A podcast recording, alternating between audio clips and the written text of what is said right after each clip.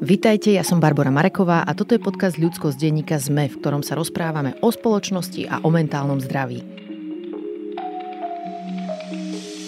Dnes o medzigeneračnom prenose traumy a o hľadaní vlastnej identity s umelkyňou Kvet Nguyen. Príbehy našich predkov sa nás často dotýkajú viac, ako si zvykneme uvedomovať a pripúšťať. Napríklad nevyliečená trauma ovplyvňuje v našom živote veľa vecí. To, čo si všímame, ako nazeráme na seba, aj na svet okolo nás, čo hovoríme, ale aj to, o čom hovoriť nedokážeme. A vďaka vedeckému skúmaniu dnes už vieme aj to, že traumu si často podávame z generácie na generáciu, až dokým ju niekto neuzdraví. Dnešná konverzácia je ako dar, lebo moja hostka, Kvet Nguyen, mi rozpráva presne takýto príbeh svojej rodiny a aj seba. Napísala o ňom dokonca aj skvelú diplomovú prácu, v ktorej názve sa pýta, či je kraj sveta miesto, z ktorého možno hovoriť k svetu. Kvet je Slovenka s vietnamskými koreňmi, ktoré začala podrobnejšie skúmať až ako mladá dospelá. V tejto epizóde mi hovorí o svojich rodičoch, ktorí emigrovali z Vietnamu na Slovensko, ale aj o starých rodičoch, ktorí prežili svoje životy vo vietnamskej dedinke, kde zažili aj ťažké veci spojené s vojnou a autoritárskym režimom. Kým začneme, chcem sa vám ospravedlniť za trocha zachrípnutý hlas, ktorý som mala počas nahrávania a okrem toho vám chcem pripomenúť, že denník sme vydal novú verziu aplikácie sme, v ktorej môžete počúvať všetky naše podcasty, vrátane ľudskosti. Ak máte prémiové predplatné, aplikácia vám ich prehrá bez reklamy a zároveň tým podporujete produkciu podcastov ZME. Toto predplatné si môžete kúpiť na stránke predplatné.zme.sk lomka podcast a ak nás počúvate cez Apple Podcasts, môžete tento podcast podporiť aj priamo v apke, ktorá vám ho taktiež sprístupní bez reklamy. Ak mi chcete napísať, moja adresa je ludskostzavináčsme.sk no a toto je Kvet Nguyen. Kvet, vítaj v podcaste Ľudskosť. Ďakujem za pozvanie. Prečítala som si tvoju diplomovku, v ktorej zachytávaš príbeh tvojich rodičov, starých rodičov, tvojej sestry, teba, ale je to tak trocha aj príbeh ďalších miliónov ľudí, ktorí odišli z Vietnamu do rôznych kutov sveta a ja si myslím, že je v ňom aj ohromne veľa univerzálnych vecí, ktoré sa týkajú nás všetkých. Takže ti chcem hneď na začiatku povedať, že sa mi táto tvoja práca veľmi páčila. Je osobná, je aj informačne dobre správená, je odvážna, takže za mňa celé dobre, ale viem si predstaviť, že to bola celkom jazda pre teba zozbierať od tvojich blízkych informácie, ktoré tam máš a urobiť možno aj nejaké rozhodnutia o tom, že čo tam napísať, čo tam zahrnúť. Takže poďme po poriadku. Kedy si sa začala tvojich rodičov nejak tak systematickejšie pýtať na to, čím si vlastne prešli? Mm, v podstate to bolo nedávno. ja som túto tému otvorila až potom, ako som dospela, mám pocit, že som musela nejakým spôsobom dozrieť, muselo to vo mne byť spracované, pretože tie aj traumy z detstva, aj tie nevypovedané príbehy, ktoré sa skrývajú u nás doma, tak som ich musela nejakým spôsobom spracovať a potom nájsť. A ako som prišla na Vysokú školu výtvarných umení, tak e, som mala možnosť v podstate tú tému otvoriť. Bolo to ťažké, lebo som nevedela, že vlastne do čoho idem, čo všetko vlastne ten rodinný archív skrýva, ale postupne som našla taký systém, alebo nie systém, ale stratégiu. V podstate je tam ťažké už len to, že že komunikujeme v dvoch jazykoch, mm-hmm. vo vietnamčine a v slovenčine, respektíve moja hlava tak funguje a ja som musela vlastne prepínať s tým, že sme sa nie vždy rozumeli. Mm-hmm. A našla som teda tú stratégiu, že som začala s otcom sa rozprávať o politike každú nedelu na obed.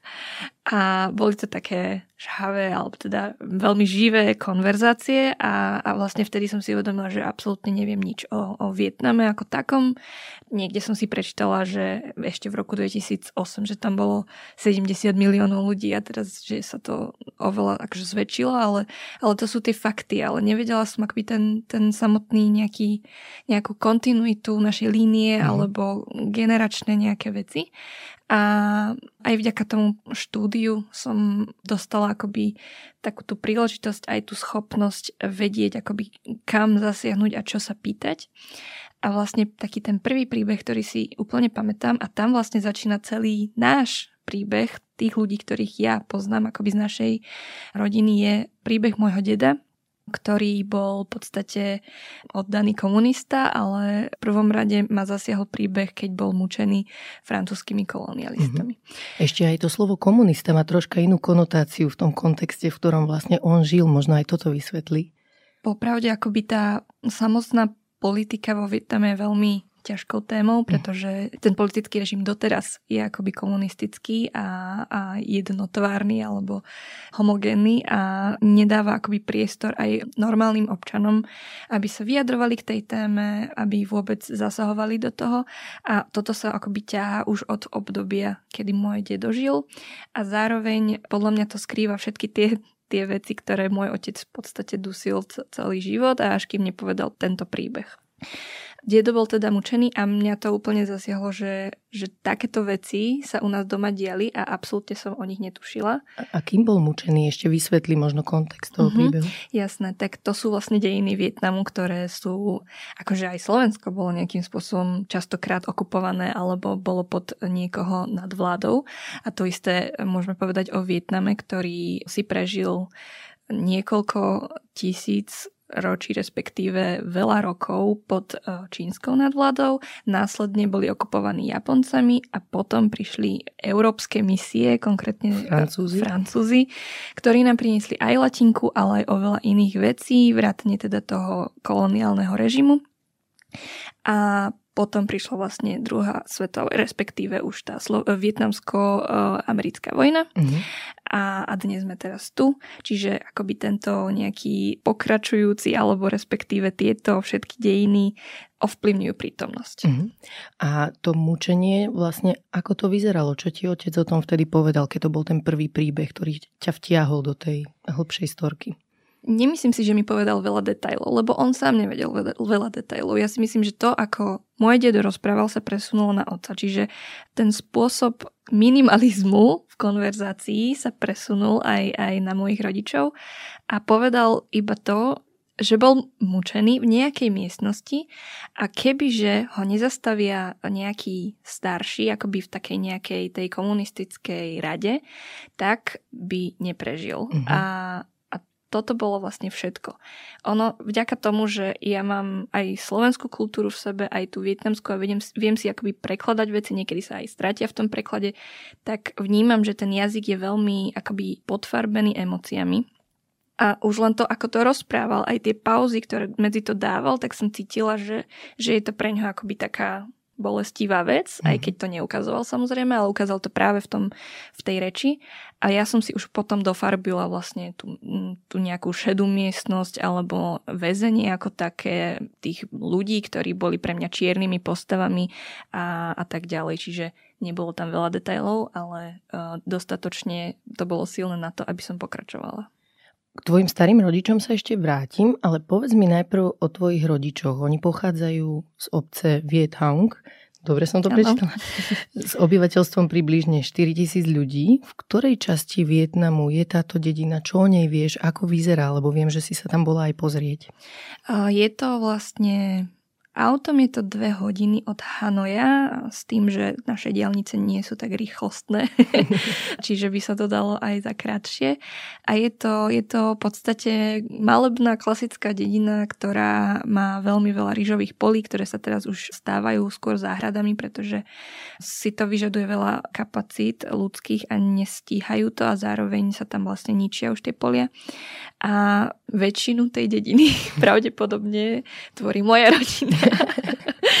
Lebo uh, moja mama má 8 súrodencov a otec má 4 alebo 5, 5, 5 mm-hmm. súrodencov, áno. Takže uh, potom sú tam sesternice, stríkovia a tak ďalej.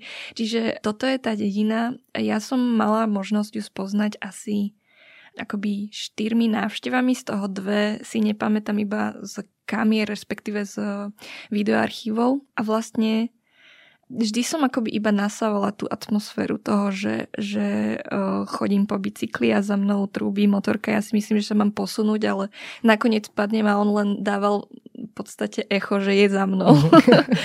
Alebo uh, tie ranné trhy, na ktoré treba ísť o 5 ráno, uh, aby, aby sme získali vlastne tie najlepšie suroviny.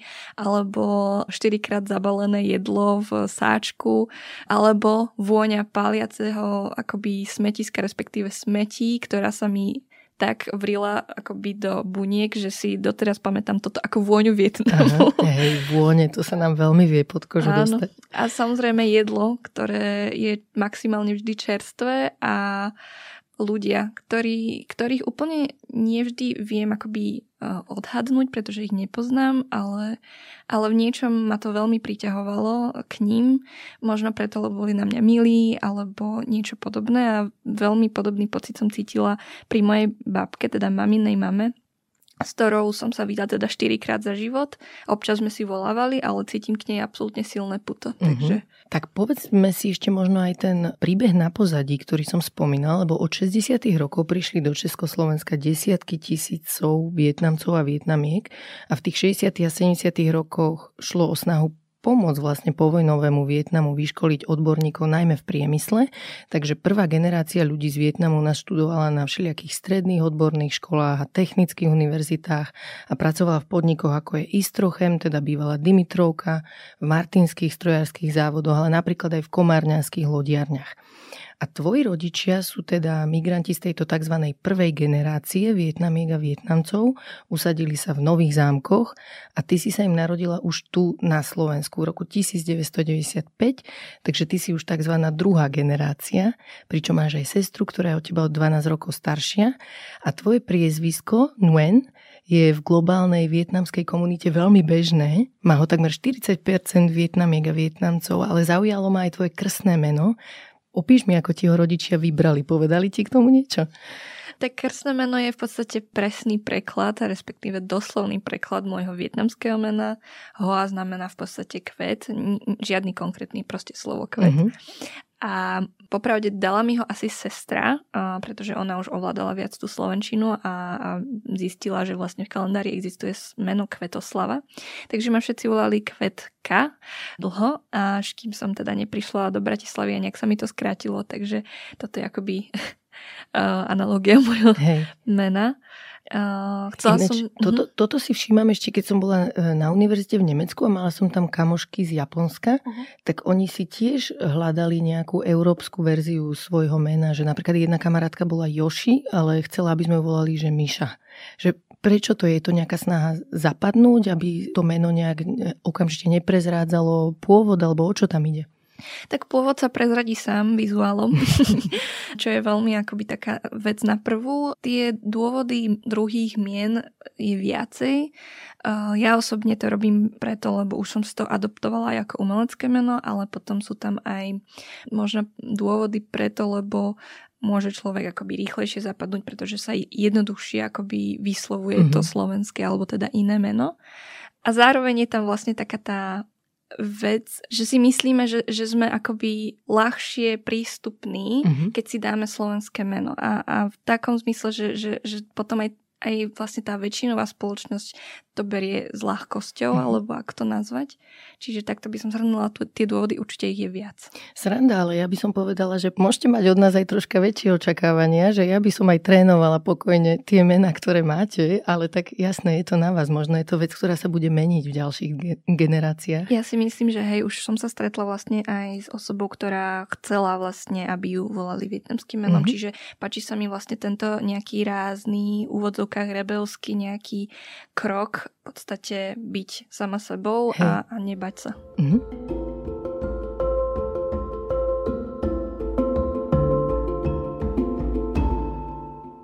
Ako ti rodičia opisovali a vysvetľovali svoju emigráciu z Vietnamu, keď si bola dieťa? Aký príbeh si mala v hlave ako dieťa?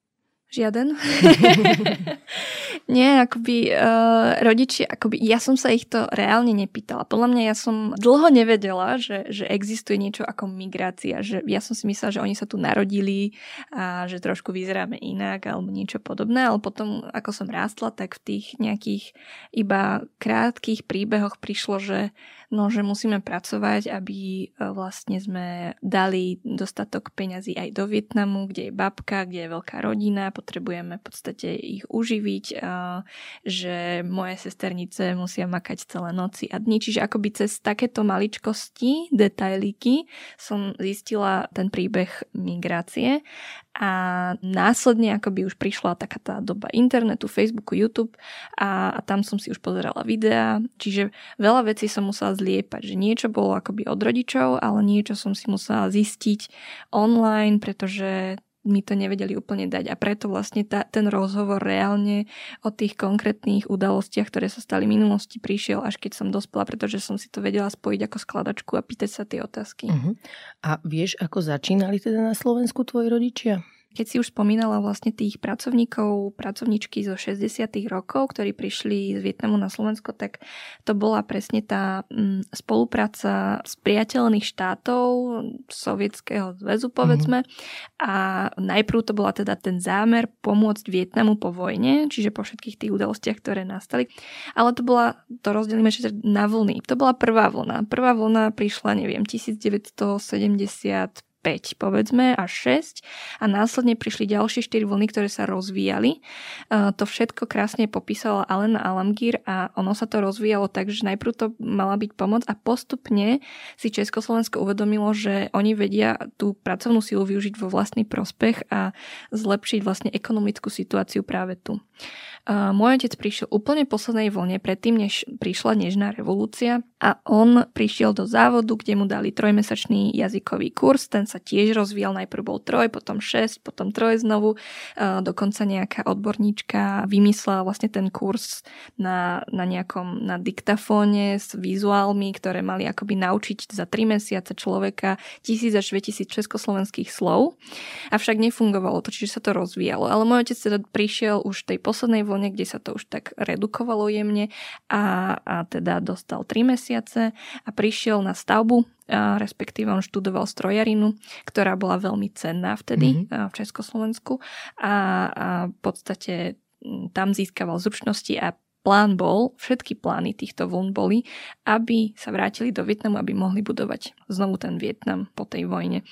Avšak prišla nežná revolúcia a veľa akoby ľudí, sa rozhodlo ostať, pretože zistili, že sú tu lepšie podmienky, či už pracovné alebo životné a, a nevrátili sa. Aj tá nežná revolúcia a aj vlastne vznik Česka a Slovenska im dal možnosť stať sa živnostníkmi a podnikať. Čiže ten otec vlastne sa chopil vlastne tej príležitosti a, a v tej vietnamskej natúre je aj ten biznis človek, ktorý musí prežiť za každých okolností a, a presne toto sa mu otvorilo v ten moment a začal vlastne najprv po jarmokoch predávať tovar. To bolo veľmi tesne po, vlastne po Nežnej. Potom vlastne po 5 rokoch, ako som prišiel, priniesol aj maminu a následne začal hľadať to miesto, kde sa usadí a to boli práve nové zámky a, a tam sme sa usadili. Aké to teda pre nich bolo v tých nových zámkoch? Cítili sa tam prijatí alebo ako reagovala väčšinová spoločnosť na ich prítomnosť? Tak čo mi oni vraveli, tak mali že vraj šťastie na ľudí, pretože im vždy pomáhali. Keď sa dalo, keď bolo treba niečo preložiť, tak vždy boli ochotní. Čiže tá nejaká xenofóbia alebo rasizmus akoby z tých ich osobných kontaktov nikdy neprenikla, čo je veľmi super. Ja si myslím, že je to veľmi dôležité, hlavne v tých prvých rokoch. Avšak uh, hovoril mi otec aj o takých príbehoch, ktoré ich akoby tak trošku blokli pred mm-hmm. tou väčšinou ale nemyslím si, že boli založené na rase, akoby uh, tie, tie nejaké situácie. Um, napríklad jeden pán, on si ho buď vyhľadal, alebo ho poznal práve z tých trhovisk, kde predával, ale on v podstate ho raz akoby stretol pred jeho panelákom a povedal mu, že, že niečo potrebuje a išiel s ním môj otec hore a v podstate mu ponúkol tú vec, asi neviem, čo to bolo presne, možno pitie alebo tak, a, alebo jedlo a, a v podstate uvidel oltár, kde vlastne moji rodičia musia, nie musia, ale predkom vždy odkladajú nejaké peniaze ako nejakú, nejakú, nejaký dar alebo odmenu. A, a on si to vz, zobral všetko, akoby všetky tie peniaze. A moji rodičia boli úplne z toho mimo, teda vtedy asi ešte len otec. Mm. a, a akože nevedel s tým už nič, čo narobiť, ale, ale tak skazila sa mu akoby taká nejaká mienka možno. A dôvera. Určite. Mm. A nakoniec akoby sme zistili, že ten pán potom aj zomrel dosť krátko na to a môj otec to vždy nazýva karmou.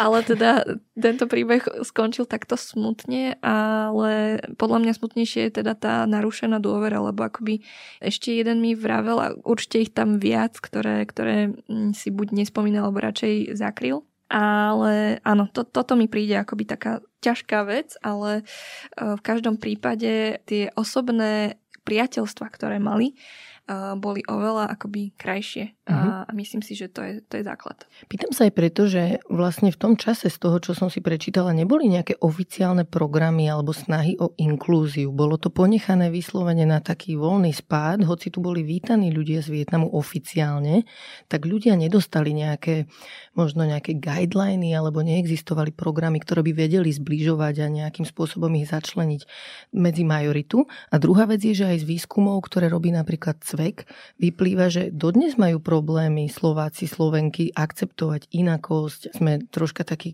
xenofóbni ešte stále, čiže aj preto som sa na to pýtala, že či to vtedy bolo lepšie, horšie. Aký ty máš pocit? Zlepšuje sa to, zhoršuje? Ja ti budem teda kontrovať proti otázku, že či aj teraz existuje nejaký štátny inkluzívny no, program, no, integračný. Také robia OZ-kové všelijaké Áno, snahy. robia to väčšinou áno, OZ alebo sektor. tretí mm-hmm. sektor. Ja som sa pýtala vlastne mojej opatrovateľky, ja som mala opatrovateľku, že ako to ona vnímala, pretože ona je super osoba v tom celom našom príbehu, lebo ona pracovala v Dimitrovke, mm-hmm. bývalom e, Istrocheme. Bola to Slovenka pani Anka, hej? Áno, Slovenka pani mhm. Anka. A ona tam pracovala práve s vietnamskými pracovníčkami a pracovníkmi. A pýtala som sa jej teda, že ako to oni vnímali, že, že však ste tam mali určite dokonca aj, že väčšina bola iného pôvodu, boli tam určite aj Kubanci, ale že hlavne Vietnamci. A teda, že či, či tam bola nejaká xenofóbia, či tam bol nejaký strach, lebo hlavne strach je akoby ten dôvod. A, a ona, že nie, že, že ona to brala skôr ako taký takú zaujímavú nejakú vec, môžeme to nazvať exotikou tak trochu, ale že nikdy nemala strach a možno to bolo, ona vravela, že možno to bolo médiami, ale ja si myslím, že to obdobie bolo úplne iné ako teraz a, a neviem presne povedať, že teraz tie argumenty prečo, mm-hmm. ale možno práve v ten moment, keby nastane tá inklúzia alebo to vzdelanie alebo neviem niečo, tak, uh, tak by sme dnes úplne inak nazerali mm-hmm. na to, mhm. že to bola naša šanca na nejaký začiatok proti xenofóbii, ale nespravili sme to. Mm, to je škoda a zároveň môžeme mať ďalšie šance, hovorím si. Určite ja. áno, zase nebudem... Ešte, keď si spomenula ten oltárik, povedz mi o vierovýznaní, ktoré je vo vašej rodine. Vlastne akú rolu zohráva náboženstvo alebo aké vierovýznanie majú tvoji rodičia? Myslím, že to je buddhizmus, respektíve je to mnoho božstvo, ale máme tam sošku budhu a potom na oltári stále vysia aj predkovia, ktorí nám umreli, čiže otcov otec, otcová mama a mamin otec. A hlavne sa modlíme akoby respektíve vyznáme, vyznávame buddhizmus a mama konkrétne veľmi uctieva Kwanam Botat, ktorá je vlastne bohyňa, teraz nechcem povedať blbosť, ale asi utrpenia, pretože verí, že, že keď vlastne sa oddáme tej rodine, mm-hmm. tak eh, jej príde akby tá odmena. No, to tu máme niečo podobné v katolicizme, hovorím si. V tejto súvislosti je aj veľmi zaujímavé také slovíčko, že diaspora, čo je vlastne označenie pre ľudí, ktorí sa identifikujú s nejakým geografickým miestom, ale žijú inde. A konkrétne vietnamská diaspora patrí medzi najväčšie svetové diaspory, lebo počas vojny vo Vietname emigrovali milióny Vietnamík a Vietnamcov rôznych kútov sveta. Ale taká ďalšia významná diaspora je napríklad aj tzv. africká diaspora, to sú zase potomkovia ľudí zo západnej a strednej Afriky, ktorí boli medzi 16. a 19. storočím zajatí a za peniaze prevezení do Ameriky, čiže sa tam dostali ešte ako obete kolonizátorov a otrokárov. Povedz mi, že ako hovorili tvoji rodičia o vojne? Čo ti povedali? Je to veľmi podobné ako pri predchádzajúcich nejakých príbehoch. Mama bola veľmi taká ostýchavá, veľmi málo rozprávala, ale no, snažila som sa aspoň niečo dostať z nej s tým, že som ju nechcela akoby raniť, ale vravela mi napríklad to, že, že to boli veľmi ťažké časy, že nemali rýžu, pretože to bolo vlastne na nejaký prídel, tak jedli zemiaky, na ktoré neboli zvyknutí samozrejme, potom chodili aspoň teda kraby zbierať maličké, alebo teda krevety. A že v podstate to bolo, ona to nazýva iba proste, že veľmi ťaživé obdobie. Mm. A neviem si predstaviť, ako by som sa cítila ako tínedžerka, ktorá musí byť vždy ostražitá a skákať vlastne do dier v zemi, keď počuje helikoptéry. Že toto je jeden z tých momentov, ktoré mi prezradila, mm-hmm. ktoré boli pre ňu akoby náročné a ktoré definovali vlastne jej dospievanie. A myslím si, že dosť ju to ovplyvnilo aj skrze to, že, že odvtedy mala takú takú averziu voči západu, pretože určite aj nejak ten vtedajší štát hovoril, že to je ten zlý západ a tak ďalej a samozrejme robil to zlo, ale ona si to preniesla až sem. A ťažko sa akoby príjmala tá väčšina, že otec bol v podstate vtedy dosť otvorený, keď som prišiel. A on by aj rád akoby tvoril tie priateľstvá hneď do začiatku, ale väčšinou mama ho tak potiahla naspäť, že radšej poďme domov, radšej buďme v bezpečí a samozrejme ten strach bol aj na jej strane. No. Mhm. Keď hovoríš o tej averzii k západu, tak v diplomovke máš aj takú pasáž, kde píše, že vojnu vo Vietname poznajú všetci, ale Američania ju nazývajú Vietnamská vojna a Vietnamci Americká vojna. A páčilo sa mi tam, že máš toto zachytené vlastne, že ten uhol pohľadu veľmi ovplyvňuje to, ako vnímame nejakú udalosť. Pripomenulo mi to aj to, ako sa ľudstvo vysporiadalo s nakazlivými chorobami, lebo to, čo u nás vlastne registrujeme pod pojmom, že španielská chrípka, tak to zase Nemci volali, že ruská chrípka, Rusi, že čínska chrípka a Taliani zase, že nemecká chrípka, takže full circle to urobilo, každý mal nejakú svoju skúsenosť, že skáde to prišlo.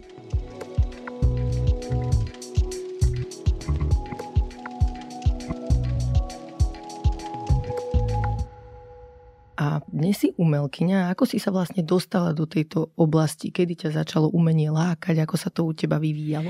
Celá naša rodina je predkaná náhodami a to, to som aj ja potom vlastne, lebo ja som študovala pôvodne úplne iný odbor a ale 15 som získala od sestry fotoaparát a už predtým som sa vlastne hrala s takým menším kompaktom od otca, ale nejak úplnou náhodou, stretnutiami, rozhovormi som si uvedomila, že, že vlastne ten vizuál, ten obraz mi veľmi pomáha komunikovať to, čo cítim a to, čo som nevedela povedať slovami. Takže takým spôsobom som sa rozhodla ísť na príjmacie skúšky tu na Vysokú školu výtvarných umení a nejakým spôsobom som ich presvedčila, že niečo vo mne je a prijali ma. Čiže takto som sa dostala k umeniu. Predtým som nemala žiadne to umelecké vzdelanie, ale sestra napríklad vedela kresliť a vždy som ju za to obdivovala. A veľa mi hovorilo akoby to písané slovo, ale nikdy som ho nevedela tak vyjadriť, preto som možno hľadala to, tú inú cestu. Pýtam sa aj preto, lebo tá diplomovka je vyslovene ešte aj, že krásna, že tam sú fotky ľudí z tvojej rodiny, je to ako keby nejak dizajnovo, alebo ako to povedať, krásne urobené, že je to také dielko vyslovene. Toto tiež nie je asi na Slovensku úplne bežné, ale možno v tvojej oblasti áno, neviem.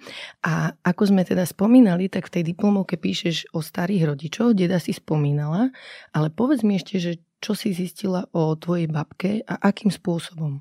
Ešte by som k tej knihe, že dizajn robila Kristýna Uličná, uh-huh. veľmi šikovná dizajnerka, teraz získala národnú cenu za dizajn, aby som jej dala kredit, wow, takže vďaka nej, uh-huh. vďaka nej je to také krásne. A babka, no. Um, babka je, je človek, ktorého neviem prečo tak strašne obdivujem a ona vždy keď, vždy keď prídem, teda vždy keď prídem tie pár razy, čo som bola vo Vietname, tak ako by mala veľkú akoby lásku okolo seba a, a dáva mi ju vždy, keď prídem.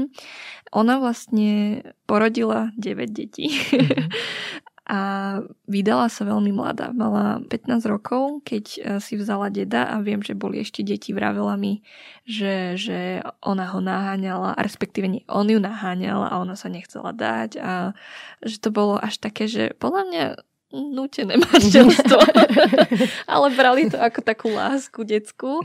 A nakoniec teda sa vzali a boli šťastní. A je to vlastne mamina, babka, ktorá žije, je, koľko má, 93 rokov a je stále strašne silná. Keď som bola naposledy aj vlastne s denníkom N vo Vietname kvôli reportáži, tak mi povedala, že že sa trošku bojí tých pánov, pretože videla tie brady. Mm-hmm. Čiže podľa mňa tá vojna na ňu stále akoby nejakým spôsobom vplýva.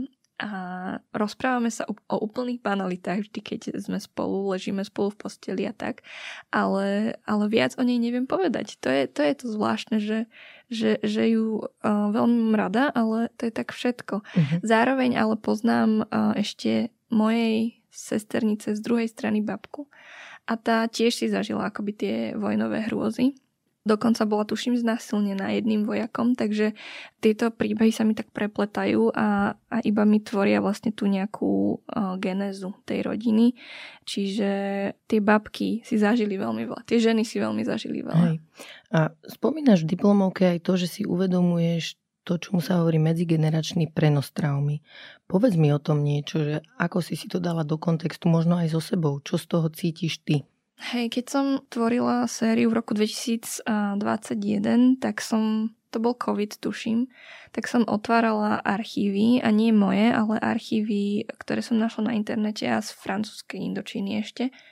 Sú to fotografie, ktoré boli častokrát manipulačné, pretože sa posielali do Francúzska a ukazovali, aká je tá misia úspešná.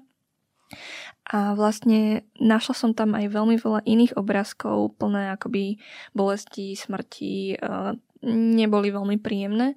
A pozerala som sa na ne a iba som premýšľala a v podstate som mm, si uvedomila, že vlastne plačem uh, nad nimi s tým, že ja som tie osoby absolútne nepoznala, že uh, nemám k neboli to žiadni moji rodinní príslušníci, boli to proste vtedajší ľudia, ktorí vtedy žili, ale nejakým spôsobom sa ma to dotklo a začala som vlastne nad tým bádať, že, že ako, ako to môže na mňa vplývať, čo to je zač a vlastne je to, zistila som, že existuje takýto pojem intergeneračná trauma, kde sa presúvajú vlastne tie, tie bolesti a traumy z jednej osoby na druhú a pokiaľ nie sú vyriešené, tak ostávajú vlastne v tom človeku a preto aj ja mám pocit, že veľa cítim tej, tej nejakej toho smútku alebo zarmútenia. Častokrát neviem akoby povedať ani vtip, lebo si myslím, že nie som vtipná, ale reálne akoby vo mne je akoby taká iná vec.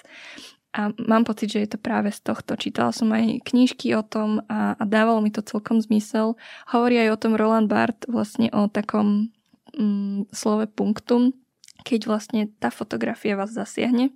A to to je presne to, čo som vtedy cítila. Hej, a tieto traumy z vojny, to je niečo, čo má generácia vietnamských aj slovenských starých rodičov, našich starých rodičov podobné, lebo aj na území Slovenska boli ženy znasilňované počas druhej svetovej vojny červenou armádou zase. A v slovenských rodinách sú to tiež väčšinou tabuizované zážitky, o ktorých majú problém ľudia hovoriť. A tam ešte je dôležité vnímať to, že jedna vec je tá samotná trauma, ktorá sa stala, ale druhá vec je jej dopad na vlastne ďalší život toho človeka. Mnohí mali napríklad posttraumatickú stresovú poruchu, čo je niečo, čo má potom vplyv aj na ich partnerský vzťah, na to, ako pristupujú k deťom. Takže áno, dnes už to vedecké poznanie v tomto smere je ohromne silné a teda presne ako hovoríš, ide tam väčšinou o to, že či sa nájde v tej rodine niekto, kto prelomí to tabu a je schopný dívať sa tej traume ako keby do očí, hej, že to preskúmať, zistiť, že čo sa stalo, alebo minimálne ako to v sebe ten človek má, čo sa ho dotýka a ako by vedel uvoľniť vlastne všetky tie spazmy, tie bloky, ktoré v nás zostávajú. Hoci nepoznáme častokrát tie príbehy detailne.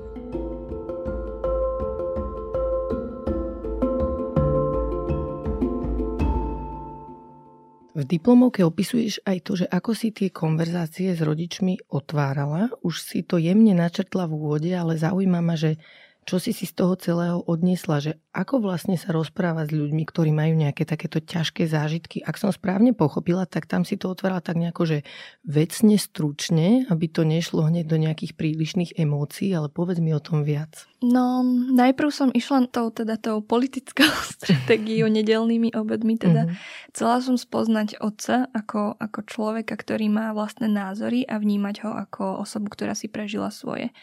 Čiže ako som prišiel, aké boli tie podmienky, že, že vlastne žil v komunistickom štáte, že tam nemal veľa slobody.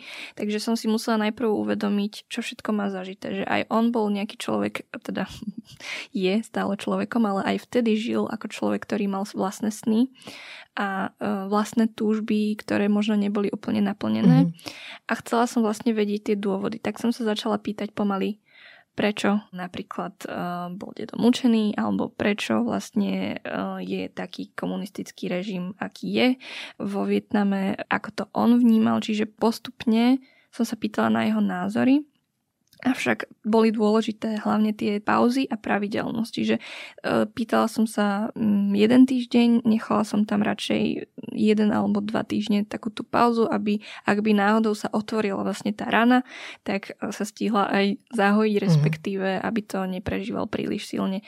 Možno to teraz nadinterpretujem, možno otec to už má vyriešené, avšak je pre mňa dôležité, aby, aby vlastne tie emócie ne, neboli príliš silné a a myslím si, že, že to aj fungovalo, že aj u mami tam som radšej dokonca telefonovala. Mm. To bol aj COVID, ale zároveň som si nevedela predstaviť, že či by to nebolo príliš silné pre nich.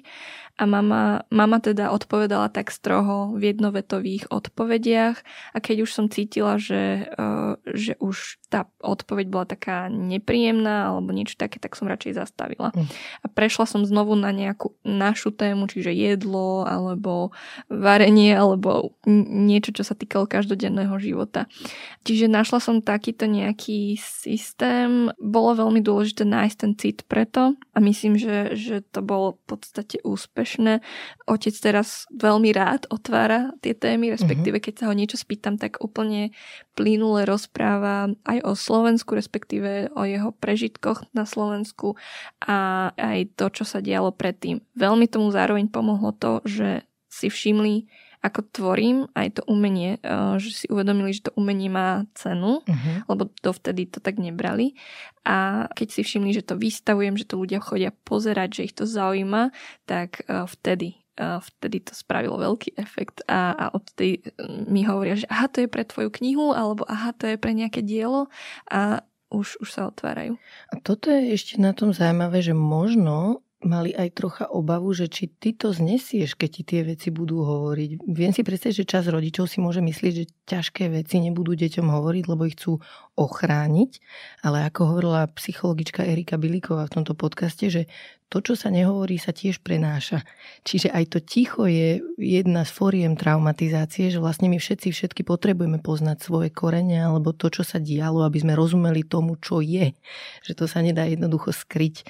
Takže to je úžasné, že aj ty si našla túto kapacitu v sebe to otvárať a udržať svoju emocionalitu tak, aby oni boli schopní hovoriť. To máš určite pravdu. Moje rodičia, ako všetci, všetci ostatní Vietnamci, sú veľmi takí, že dbajú na to, aby ich deti boli šťastné, aby bolo o nich postarané, aby sa nemuseli trápiť tým, čo sa oni, tým, čo čím sa oni trápili. Takže, takže určite je to aj z tej strany. Hej. A keď si ešte spomínala, že vlastne aj ty ako dieťa si nevedela, aký je ten príbeh a možno si sa ani nepýtala, tam je ešte ten efekt zaujímavý, že deti veľmi skoro vycítia, že nejaká téma je napríklad tabu. My si to nemusíme ani pamätať, že boli nejaké okamihy, keď sme položili ako úplne malé deti banálnu otázku a ten rodič bol v nejakom krči, proste vycítili sme, že tadiaľ to sa nemôžeme pýtať a ani pozerať a potom v nás môže zostať taká, takú nejakú slepú škvrnu si môžeme aj my vytvoriť, čo je vlastne tiež forma toho medzigeneračného prenosu, že tá téma je ťažká a, uh-huh. a neexistuje pomaly. Až,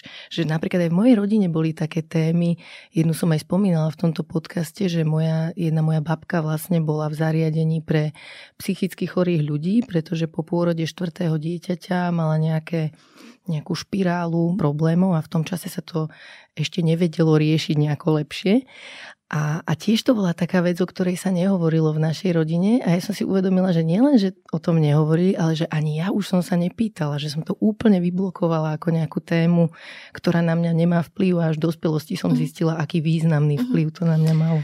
Ja mám pocit, že možno práve preto to, že sme to že, že sme takéto príbehy mali doma a nevedela som nič, tak to ma vlastne tak primelo k tomu, aby som ďalej pokračovala, čiže určite. Hej.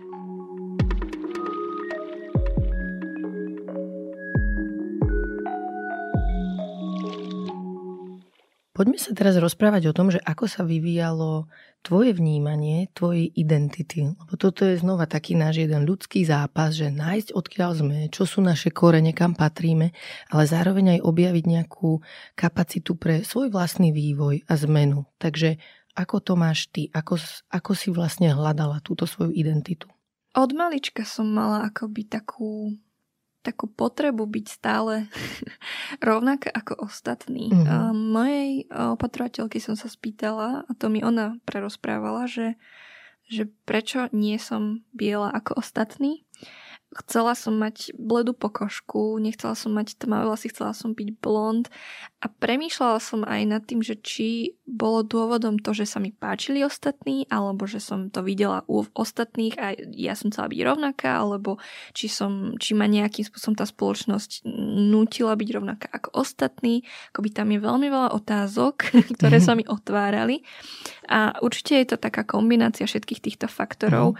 Mm-hmm. Mám pocit, že, že som dlho to dávala iba na jednu stranu a to je to, že akoby v tých interakciách s ľuďmi som chcela alebo počúvala to, že musím byť ako oni, alebo musím byť Slovenka a keď nie som Slovenka, tak nie som dobrá, alebo nie som hodná toho občianstva. Uh-huh.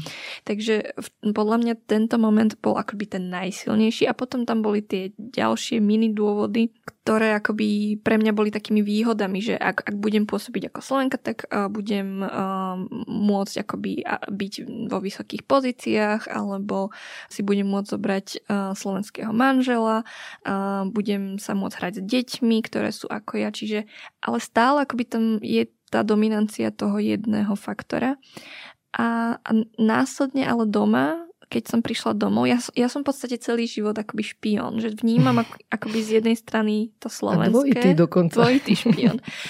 A aj to vietnamské. A doma teda na mňa vplyvala tá vietnamská kultúra. Mama tlačila, že musíš byť uh, ako tvoje sesternice vo Vietname a musíš vedieť dobre variť vietnamské jedla a musíš, uh, neviem, už byť poslušná a nebuď takáto ako oni. Čiže presne takéto dve také napätia mm-hmm. sa vo mne búrili a nevedela som teda, že musím si teraz vybrať a mala som pocit, že si musím vybrať.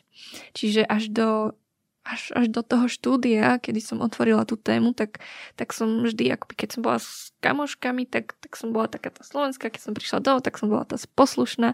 Čiže som tie dva svety žila a až potom som si uvedomila, že ja, ja nemusím byť vlastne iba jedno z toho, že Hej. ja môžem byť obidve a môžem žiť ten, nie dvojitý, ale ten krásny, farebný, rôznorodý život a častokrát, akoby teraz posledné dní mi hovoria, že že vlastne tá inakosť akoby naplňa to, to čo, čo je tu možno homogénne. Že, že pomáha to dať tie farby a pomáha inak premýšľať nad vecami a to sa mi, táto myšlienka sa mi veľmi páči a je zvláštne, že som na ňu nikdy neprišla, lebo asi preto, lebo som to v sebe príliš akoby hlboko analyzovala, ale vtedy v 2017 som si uvedomila, aj som čítala vlastne veľa literatúry Stuarta Halla a teraz aj Franca Fanona, ktorí vlastne boli tiež z diaspory a vlastne hovorili o tom, že tá identita sa mení, ale mení sa nie len tým, že, že sa narodím do dvoch svetov, ale že mení sa aj tým, že teraz,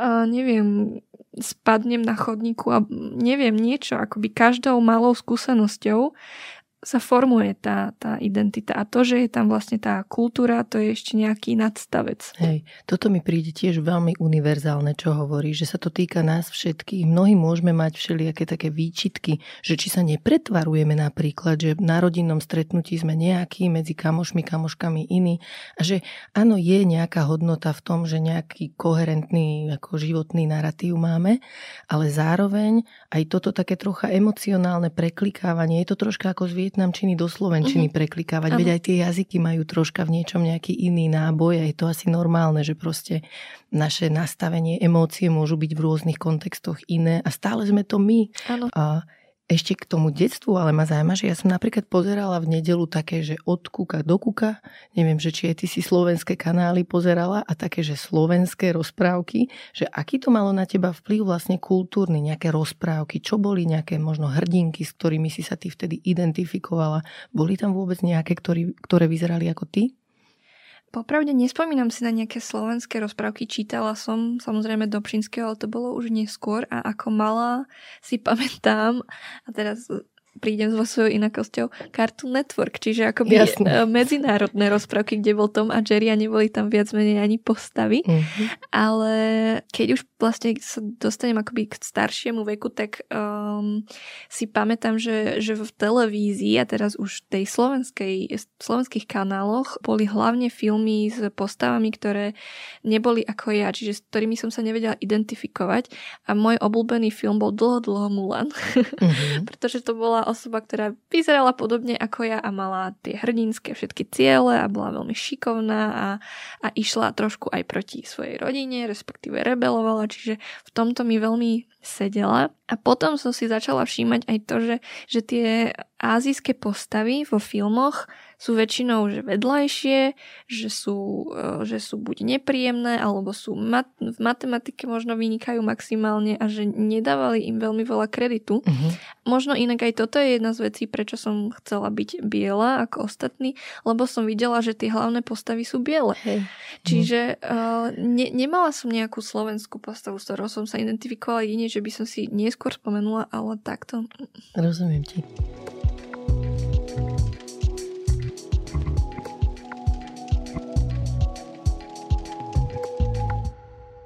A ešte ma v diplomovke zaujalo, že si začala riešiť to, že ako sa vlastne označovať, e, až keď si dostala pozvanie do relácie Večera s Havranom. Ty si hovoríš, vietnamská Slovenka. Je možné, že nejakí ľudia ti budú hovoriť, že si vietnamka, ale nie si vietnamka, si Slovenka, narodila si sa tu. Čiže povedz mi, že ako si si toto ujasnila a prečo vlastne práve vtedy si to začala riešiť? Tak pán Havran je veľmi inšpiratívny človek. Ale nie, ako fakt je to prvýkrát, eh, kedy som sa akoby stretla s týmto slovom a naozaj som si uvedomila, že, že nemôžu mi ľudia hovoriť Vietnamka, pretože ja som sa ani vo Vietname nenarodila. Jasne. Veľmi veľa vecí ani neviem o Vietname. Spýtajú sa ma ľudia niečo a ja som, že ja neviem, mrzí ma to. Nie som odborníčka na Vietnam. A, a naozaj ma to mrzí, ale vyrastala som tu a možno viem viac uh, o Slovensku mm-hmm. a, a vtedy som si uvedomila, že je to veľmi pekné pomenovanie a môžeme polemizovať, že či Slovensk, slovenská vietnamka alebo vietnamská slovenka, že práve preto, že to ukotvenie tam ešte nie je, tak, tak e, my nevieme a iba tak bádame a premyšľame nad tým, ale určite tam musí byť nejaké buď prídavné meno alebo nejaké trošku pomenené to pomenovanie, aby, aby vlastne to fungovalo a aby to aspoň trošku uh, naznačilo ten náš pôvod. Že napríklad v Česku čítala som teraz uh, na druhej smene článok od uh, autorky, má veľmi ťažké meno, takže si nespomeniem, ale autora autorky, ktorá vlastne uh, tá osoba vravela, že uh, hľadajú vlastne názov pre afro Čechov, Češky uh-huh. a pýtala sa na rôzne názory okolia, respektíve z tej komunity. A to je tiež podľa mňa téma, že, že či aj toto je zaujímavé, že afro Češky, alebo uh-huh. neviem, ako by to bolo úplne, že s vietnamskou komunitou, ale že, že hrať sa aj s tým jazykom, pretože Hej. ten jazyk vie veľmi veľa povedať a už len to, že niekto to povie tak inak, tak vlastne už premyšľal nad tým, že tu existuje nejaká komunita, ktorá má takéto zázemie mm-hmm. alebo mhm. má takúto, takúto históriu, takže na jazyku veľmi záleží. Ty si sa stala vlastne aj súčasťou e, takej iniciatívy Vietnamiek Vietnamcov žijúcich na Slovensku, ktorí sa pokúšajú presadiť oficiálne uznanie e, vietnamskej menšiny. Prečo je to dôležité? Prečo by vám to zlepšilo život, keby sa to stalo? Alebo ľuďom z komunity vietnamskej? Už sa ma to pýtali viacerí a aj keď som vlastne vystupovala v rade vlády, tak som spomenula, že, že je to viac menej symbolické, lebo my v podstate ten zákon nemáme vôbec akoby zafixovaný alebo nejak vymyslený, premyslený. A ten zákon ani nie je zákonom, je to rámcová dohoda, ktorá vznikla z, e, v rámci akoby Rady Európy a podpísali sme ju v nejakom období. A nemáme žiadne pravidlá na to a v podstate tie benefity toho, že by sme boli národnostnou menšinou, sú, že napríklad by sme mohli mať uh, vietnamský jazyk na školách, mohli by sme sa vlastne dorozumievať aj na úrade vo Vietnamčine. Um, ak by to prešlo, tak by sme mali možnosť vlastne čerpať granty z uh, Fondu na podporu národnostných menšín. A viac menej to je asi všetko.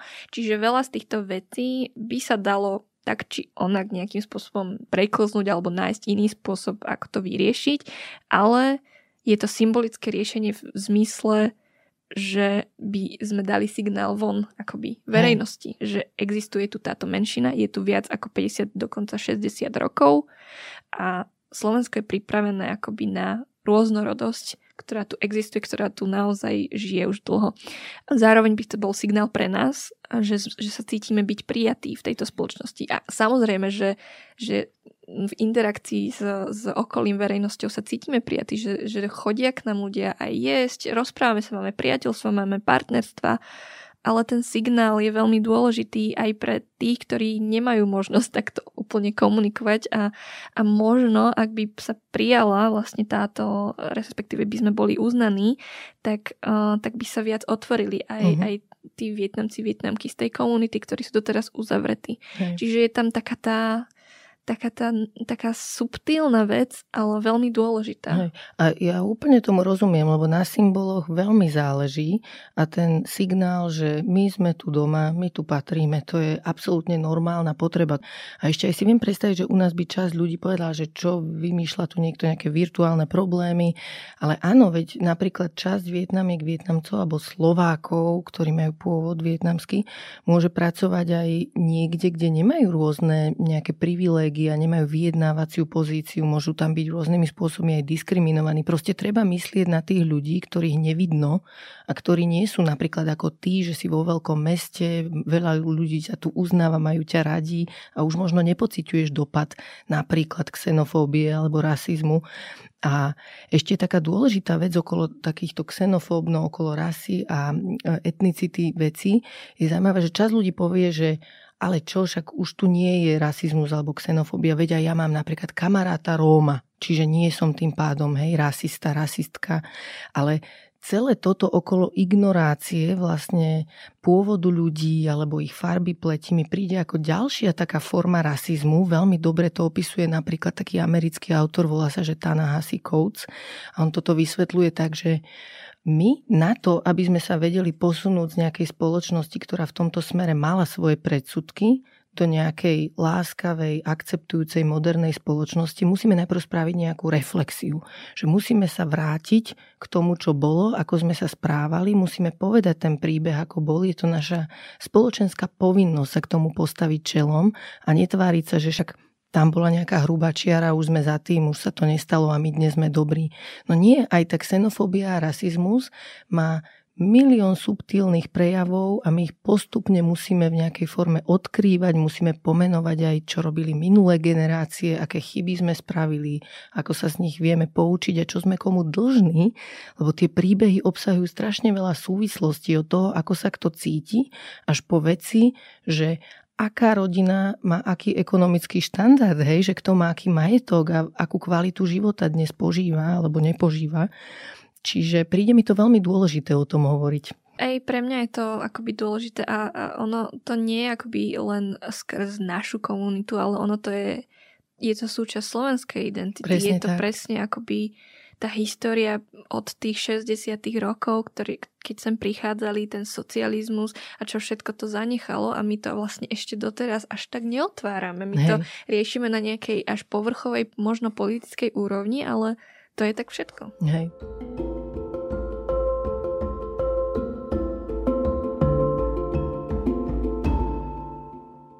Povedz mi v tvojom umení, čo z tohoto je pre teba téma. Ty sa pokúšaš možno aj svojim umením v nejakej miere prispieť k otváraniu tohto dialogu? Ja keď si teraz obzriem vlastne moju tvorbu, tak mám pocit, že to bolo vždy jediné, čo som chcela dosiahnuť a to je to, že nájsť ten dialog s verejnosťou a neviem, že či otvoriť oči, ale proste ponúknuť im ten náš pohľad a tým, že som vlastne v tej komunite, tak som mala tú príležitosť ukázať im, ako žijeme, alebo kto sme, aké sú tie pocity, ktoré prežívame. Hlavne teda tá druhá generácia, ktorá je už tak zmiešaná, že už sama nevie, čo kým je a myslím si, že áno, otváranie tých tém, komunikácia s verejnosťou, ale, ale na druhej strane ma ten obraz veľmi baví, ten vizuál ma veľmi baví, prináša prinášať také, také oživenie vlastne toho, čo tu je a tá fotografia ma dostatočne fascinuje na to, aby som v tom pokračovala. Takže o, teraz som ukončila minulý rok magisterské a teraz pokračujem na doktorantskom a bádam ďalej. Uh-huh. A aký je teda vlastne aktuálny stav okolo toho uznania vietnamskej menšiny? Ty ho sleduješ? Kde to teraz je? Momentálne vlastne sme už v podstate v finálnej fáze. Začalo to, ja som sa dostala do toho procesu tento rok, myslím, že v apríli, kedy som prišla na radu vlády, kde sa vďaka pánovi Viet Gujenovi a pani Zuzane Kumanovej podarilo vlastne tento bod otvoriť, aby sa dostal vlastne na ten program. A mala som možnosť vystúpiť, povedala som, prečo by to bolo pre nás dôležité. A vtedy povedali, že dobre, schvalujeme, ale to nie je také, že ste uznaní, ale najprv schvalujeme ten uh, váš akoby návrh alebo teda otázku, že či by to bolo možné. A následne, aj keď nemáme pravidlo, tak máme jediné pravidlo a to je to, že SAUKA musí povedať, Slovenská akadémia vied, či je nás do, dostatok ľudí, ktorí máme občianstvo. Hoci tá hranica tiež nie je určená, ale jednoducho musela spraviť analýzu o našej e, komunite, ako tu žijeme, koľko nás tu žije e, s občianstvom, bez občianstva, respektíve s trvalým pobytom. A následne sme sa stretli znovu, kde to už bolo vlastne predložené aj s touto správou a, a opäť to rada vlády schválila a povedala, že teda je teraz na rade vláda Slovenskej republiky, ktorá to musí podpísať, pokiaľ s tým bude súhlasiť a vtedy by to bolo ukončené. Uh-huh. Ja som si to stanovisko Slovenskej akadémie vyčítala, tam antropologička Miroslava Hlinčíková, antropolog Tomáš Hrustič napísali také veľmi entuziastické odborné stanovisko na podporu vietnamskej komunity, takže vám držím palce, dúfam, že to dobre doklepete do úspešného konca. Ďakujeme. A čo ti prinieslo toto bádanie o tvojej rodine? Ťažká otázka, lebo je to taká až taká komplexná úroveň, že ja som vďaka tomuto hľadaniu a nachádzaniu dozrela. Nejakým spôsobom som keď si predstavíte tak, taký, teraz budem veľmi doslovná, takú kvetinu, ktorá vlastne rastie, tak vďaka tomu som vlastne dostala všetky tie živiny, aby som mohla ísť ďalej a, a pochopiť, kým som, lebo by som doteraz bola stratená, lebo by som iba vykonávala niekoho príkazy alebo niekoho predstavu, kým mám byť. A vďaka tomuto som zistila, že čo všetko má tá história, z ktorej pochádzam a, a zároveň mi to dalo celkom slušný všeobecný prehľad a vďaka ktorému som mohla akoby tvoriť to umenie a, a to umenie ma zároveň naplňa. Čiže je to akoby na viacerých, viacerých akoby stupňoch, vďaka ktorým som šťastná a vďaka ktorým môžem byť takou, aká som. A zároveň som rada, že, že môžem pokračovať. Um, už sme vlastne tú tému otvorili. 60. roky na Slovensku um, získala som archív fotografií tých študentov a študenti, ktoré tu študovali práve v Sološnici, tuto na Slovensku a, a fotili sa a, pred tým ústavom pre jazykové vlastne učilište a posielali to do Vietnamu. A, a veľmi ma fascinujú tieto fotografie, ako tam pevne hrdo stáli. A som zvedavá, kam ďalej ma tento výskum posunie. Toto, čo hovoríš, je znova taká univerzálna vec podľa mňa, lebo ľudia sa môžu častokrát báť dívať do minulosti, že či náhodou neodhalia, že tých predkovia boli nejakí problematickí alebo divní, ale mi sa zdá, že keď to robíme, aj keď na to prídeme, že tam je niečo problematické, tak to môže paradoxne prehlbovať našu empatiu, lebo aj dnes sme všelijakí, všelijaké a rôzni ľudia okolo nás žijú, vidíme množstvo problémov a mnohé vyplývajú práve z našej histórie, takže keď vieme, aká bola, tak vieme so sebou viac súcitiť, s inými ľuďmi viac súcitiť, viac sa poznáme. Je to taká súčasť nášho kolektívneho učenia sa. Je aj niečo negatívne, čo pre teba z toho vzniklo? Napríklad, tvoja rodina vyzerá, že to prijala veľmi fajn, ale boli tam možno aj nejaké tenzie, že toto má byť v tej diplomovke, nemá. Ako na ňu reagovali? Aj určite tam boli také tenzie. Napríklad aj oni sa boja všeobecne rozprávať o politike, ako som už spomínala pretože si myslia, že za to môžu byť zatvorení alebo niečo podobné, hoci akože žijeme na Slovensku, ale oni ten strach majú stále akoby z domova.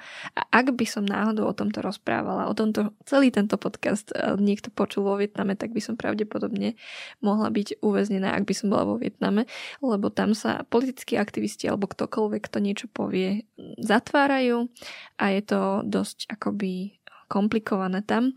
A tie, tie negatívne stránky toho bádania akoby tie tenzie sú úplnou maličkosťou. Jediné, čo mi napadá, je, že, že som niekedy až príliš ponorená do toho a, a príliš to riešim možno až sa mi vlastne tak v hlave vytvorí taký dym, keď si myslím, že uf, už, už o tom asi rozprávam všetkým a asi to už nie je príjemné ľuďom rozprávať o vietnamskej komunite a, a stále riešiť vlastne, že, že či, či sú v paličky zapichnuté v ríži ok alebo nie. Takže um, asi, asi toto je také negatívne, že ja to bádanie celé žijem, že ja už ani nečítam knihy, ktoré by boli mimo tej témy, možno mhm. by som asi mala, ale, ale takto som na tom. Možno sa k ním ešte dostaneš.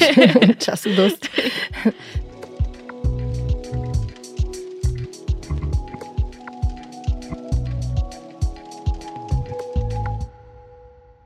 Dobre, a keď teda spoznávame svoju históriu, tak je tiež dobré si aj uvedomovať, že našu prítomnosť a budúcnosť tvoríme my. Čiže na čom ti teraz záleží a do čoho chceš investovať svoj čas a svoje úsilie v blízkej dobe? Tak ako som už spomínala, ten výskum ma teraz nejakým spôsobom naplňa. Je to teda trojročný doktorandský výskum, takže tam budem investovať určite veľa môjho času a zároveň sa teším na ďalšie projekty s vietnamskými koreňmi. To je vlastne komunitná organizácia, ktorú sme založili mladí. A minulý rok, teda tento rok ešte, e, sme vlastne vytvorili festival Deň Vietnamu. Pravdepodobne neviem, ako sa to vyvinie, by sme chceli ďalší event, avšak ešte nevieme, že ako to budeme e, zvládať. A potom asi sa venovať aj rodičom, ktorí sú každým dňom starší.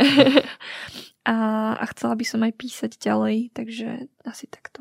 Držím ti v tom palce, veľmi sa teším, že som ťa spoznala. Ďakujem ti za obohatenie, ktoré prinášaš do našej spoločnosti len tým, že si sama sebou. A predtým, ako odídeš, daj nám ešte nejaký tip na dobrú knihu. Tak o, teoreticky by som mohla ponúknuť tip na moju diplomovú prácu, mm-hmm. keďže sme ju toľkokrát spomínali. Ak by niekto mal záujem, tak o, volá sa Je kraj sveta miesto, z ktorého možno hovoriť k svetu. Avšak o, ak nie, tak mám ešte jeden tip o, a to je Prečo sa bielým, s bielými nerozprávam o rase. Je to od Renny Edoloč. A je to veľmi provokatívny názov, ale knižka vynikajúco napísaná aj o systematickom rasizme a tiež aj o osobnom príbehu. A, takže toto odporúčam. Pridávam sa k tomuto odporúčaniu. Toto bola Kvet Gwen. Ďakujem za rozhovor. Ja ďakujem. Ďakujem, že ste počúvali podcast Ľudskosť o vplyve rodiny a spoločnosti na mentálne zdravie. Teším sa na vás o týždeň. Nová epizóda vychádza každý štvrtok a nájdete ju v podcastových aplikáciách Apple, Google, Spotify alebo aj na stránke sme.sk. Ak sa vám podcast páči, šupnite nám 5 hviezdičiek, pomôžete nám tým dostať ho k viac ľuďom. Na výrobe tejto epizódy som spolupracovala s Adamom Blaškom a moje meno je Barbara Mareková. Ak mi chcete napísať, budem sa tešiť. Moja adresa je ľudskost.sme.sk. No a vidíme sa aj v podcastovom klube Denníka Zme na Facebooku.